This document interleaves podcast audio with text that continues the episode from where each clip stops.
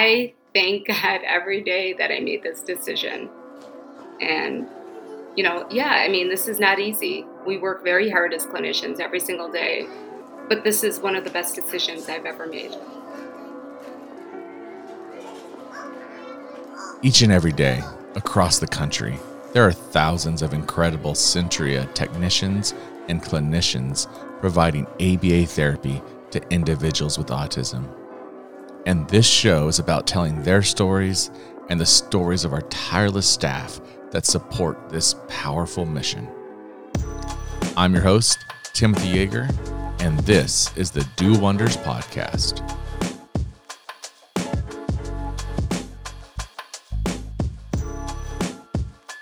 And welcome back to another episode of the Do Wonders Podcast. This week, you'll meet Angela Cater, a supervising clinician in the Detroit area. You're going to hear what happens when the drive of a parent to provide what's best for their child meets what Skinner calls the first principle of scientific methodologists. When you run into something interesting, you drop everything else and study it.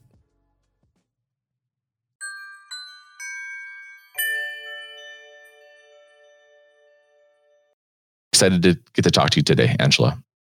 Thank you for having me. Yeah, my pleasure. How about you tell our listeners a little bit about yourself and uh, what you do at Centria and how long you've been doing it? I've been at Centria for a little over a year. Um, I'm a board certified behavior analyst. I came into the field after my son was diagnosed with autism. Um, after the first day of ABA therapy, there, I, I, wanted to learn everything I could mm. about uh, the science of behavior analysis. So I decided to uh, receive my master's in behavior analysis from Western Michigan. Wow. Yeah. yeah. Um, who who were some professors at Western Michigan that you you know kind of mentored you and guided you through your program? Well, Dr. Jonathan Baker is a huge mentor for me. Um, and I'm so grateful to have had him as a professor. I still contact him. awesome. frequently. what was your undergraduate degree in? Uh, business, marketing, oh, wow. sales. So my background is not in uh, psychology or behavior.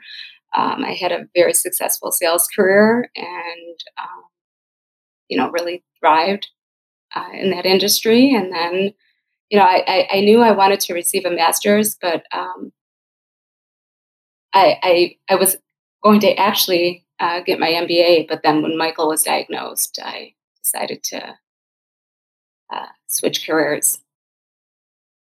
Fascinating to me. I can understand like the motivating context around like wanting to understand more, but to be able to throw your whole career into it how do you think that that's impacted your role as a clinician um, with that being how you started in the field? Well, you know, as a mother, I think, you know, I can really empathize with uh, the families that I'm working with.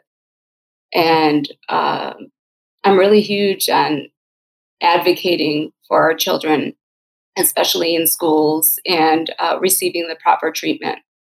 So, you know, I, I've said, I, I always say this every minute wasted is something we can't get back, especially in ABA therapy. So receiving the the right um, kind of therapy is really important because, as we all know, um, it's better to receive no ABA than bad ABA. Yeah. So. Yeah. So, can you talk a little bit about advocacy? Is what you said, um, and if you don't mind putting your parent hat on for this conversation, um, not that that's ever a hat one takes off, um, but like what was um, going through the process of getting services for your son, and, and and could maybe shed some light on that that process? You know, I I consider us to be extremely lucky with services with Michael because uh, what year was it? I I want to say 2011 was um, when he received his official diagnosis. I might be wrong on that date. Um, we immediately started Googling what is the best therapy out there for, you know, uh, autism, and uh, ABA therapy was the only proven evidence-based practice out there. Uh, and we were very fortunate to have found a random clinic uh, in Detroit. And, you know, thinking back, I, I, did not know what a BCABA was. I did not know what a BCBA was. I just knew I had to get help for my son. And at that time, uh, James Macon was our tech, but mm. he he was a BCABA. So thinking back, like we were extremely lucky that Michael received top notch uh, ABA therapy early on, and we saw results immediately. Um, so it wasn't really hard to get him the services initially. I just wanted him to receive as many hours as he could early on. That's a pretty full circle moment eventually when James Macon was the tech and now he's he, one of our VPs. BCBA and yeah. You know, he's that's pretty awesome. Yeah. So transferring now, so you go to you go to graduate school, go to Western Michigan, which is you know one of the top schools in behavior analysis. Um, what were your first experiences in the field outside of being a mother? You know, um, I went into this field blind. I did not know what reinforcement was, what punishment was, what a consequence was. You know, um, I, I came from a background of sales and marketing, so it was almost like learning a new language when I entered into the program. Um, I was fortunate they allowed me into the program because I think I was the only one in our cohort that did not have a background in behavior analysis. I had never even worked as a tech. I was just a mother with passion, and I wanted to learn everything there was about uh, applied behavior analysis, um, not only to help my son, but to help every um, child that I work with. It reminds me of a Skinner quote. Um, when you run into something interesting, drop everything else and yeah. study it. And you kind of just dropped your life and studied the science. Yeah, pretty much. Pretty much. So, what was your first job in the field? Um, well, I worked as a tech um, at a clinic, and my first child on my caseload was an 18 month old mm. uh, little boy and that was really interesting because I mean, I, I, basically had a baby that I was working one on one with, and um, I saw that applying these principles early on, he was learning skills very quickly, um, which was you know reinforcing for me. Um, for sure. And then I moved on to work with um, you know different age groups. Um, so I worked with 18 month olds all the way up to uh, 21 age. The wide range. Yeah, really wide range. So when did you start working for Centria? Um, a little over a year ago. Hmm. I kind of hesitated coming to Centria only because my son was thriving and I didn't want to ruin anything for him. Um, but I, I, I always wanted to work for Centria, and I'm so glad. I've never been happier. I'm so glad I um, it came to this amazing company. What What's a perfect day for you as a supervising clinician? Is there a perfect day? well, close to perfect. What, uh, what's a good day? At the end of the day, when you look back and say that was a good day, what what is a good day?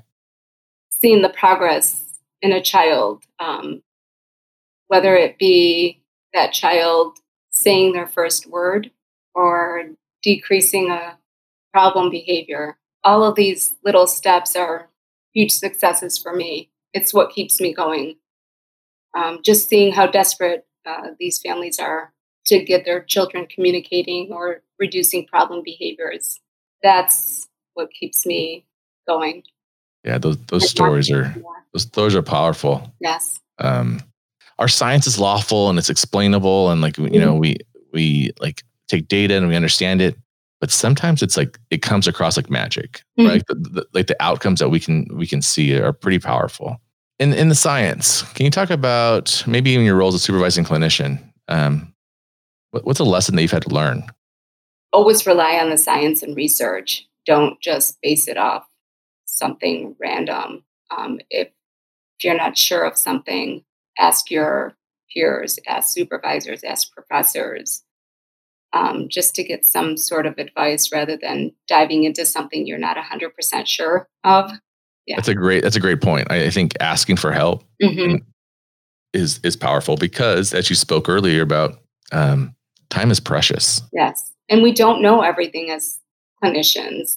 Nope. You know, the science of behavior analysis is just very complex. And, you know, we can't always act like we know everything. You know, it doesn't matter what school you went to, there's always something new to learn.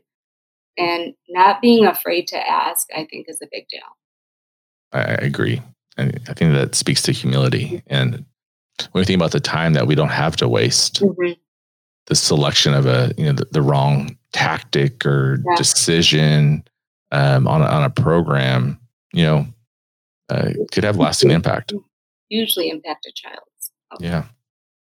So when when you're in sales and you drop everything, you study the science, and, and you look back at that decision, um, what jumps out at you? Like, what do you think about? Like, gosh, what jumps? Well, coming from sales to this is completely different. Uh, this is a whole different beast. yeah, for sure. I thank God every day that I made this decision, and you know, yeah, I mean, this is not easy. We work very hard as clinicians every single day, but this is one of the best decisions I've ever made. Mm. Because I am able to apply the science um, in everyday life. I mean, it's all around you. It's not only in the clinic, it's everywhere. I use these techniques on my husband. yeah. Uh, try doing that when your fiance is also a BCBA yeah, she can understand. Counter control is a real thing. Yeah, he's um, a little too smart for me because, yeah.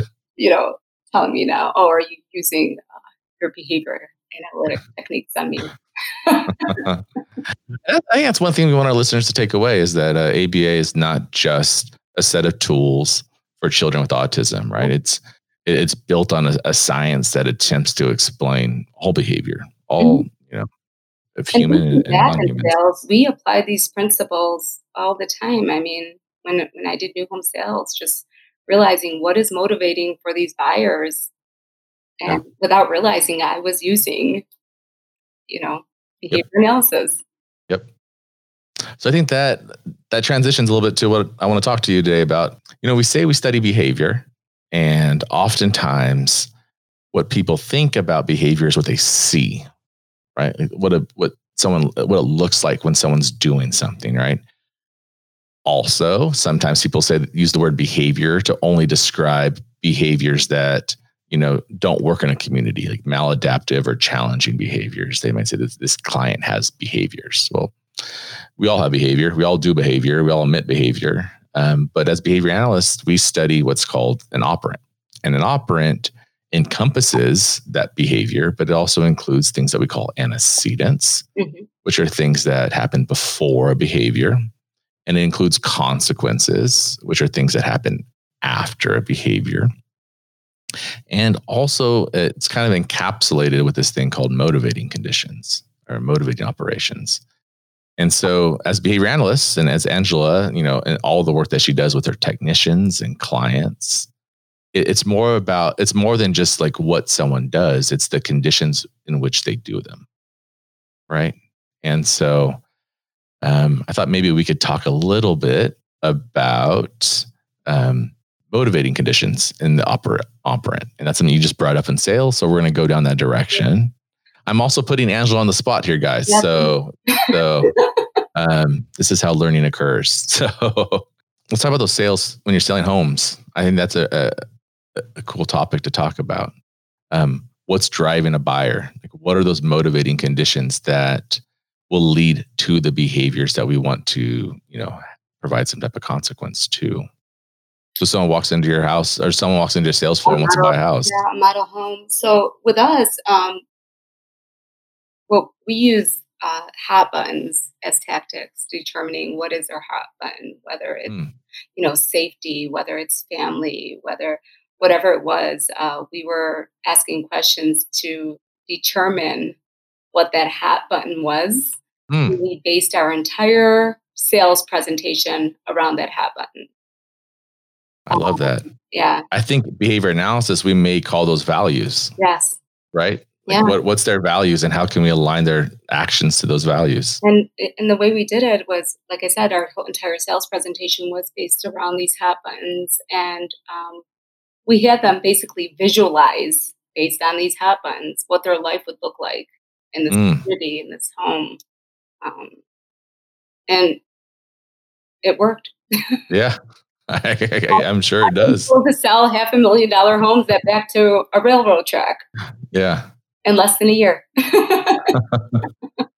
So then if we transition that to clients and we're looking at getting clients to talk, right? So communication as a behavior analyst, we look at different types of functions of communication and one is called a demand and that's like when they someone requests something they want or need or you know would like. And so that hot button topic is that motivating condition. Like what do they want? Yeah. Right? Right. Um because it is no it's not effective to teach a client to say cookie if if if they don't want cookies, right? if they're full, you know, Yep. the MO is not there, they're not going to demand. Right. And if they do, and that's reinforced, that that might have lasting consequences, Mhm. right? You might be teaching a completely different function Yeah. of communication. And so that that's the dance that our technicians do and our clinicians do is identifying those hot buttons throughout therapy. Exactly. Yeah. And that's a tough thing to do. Yeah, it is.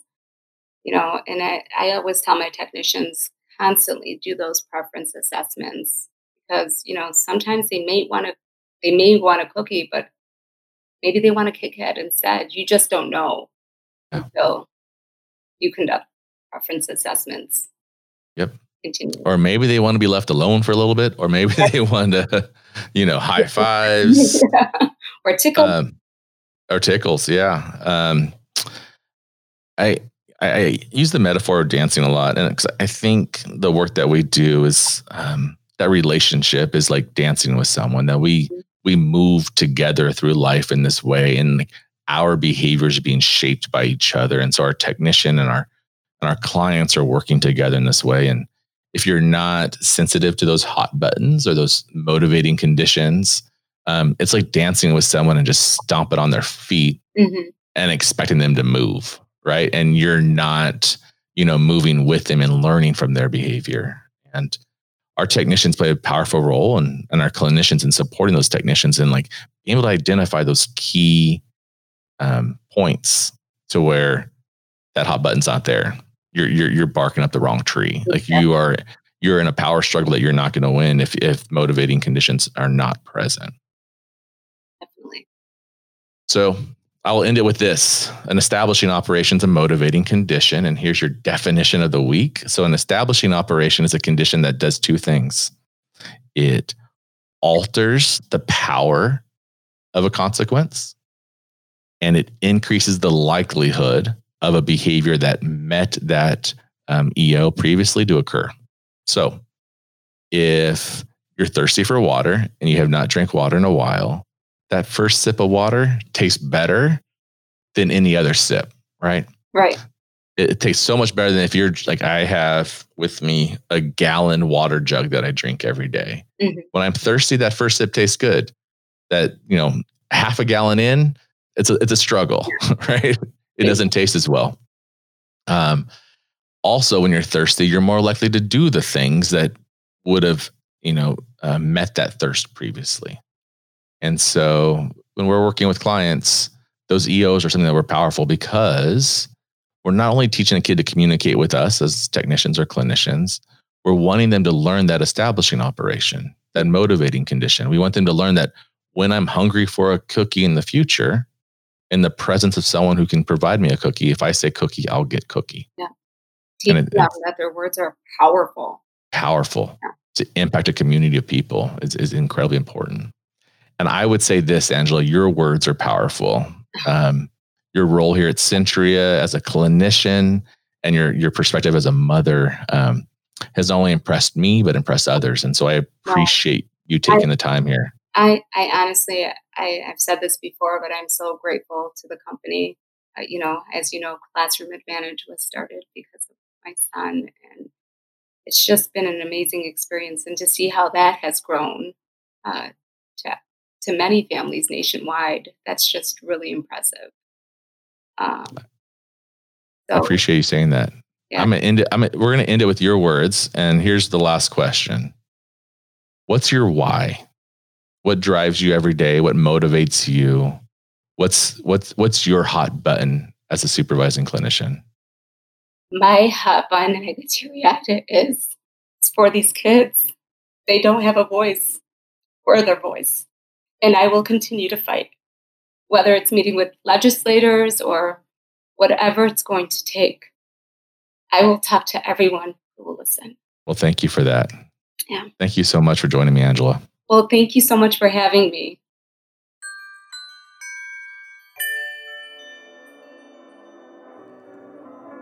And that concludes another episode of us telling the stories of our incredible staff and their work to support our powerful mission. Till next week, do wonders.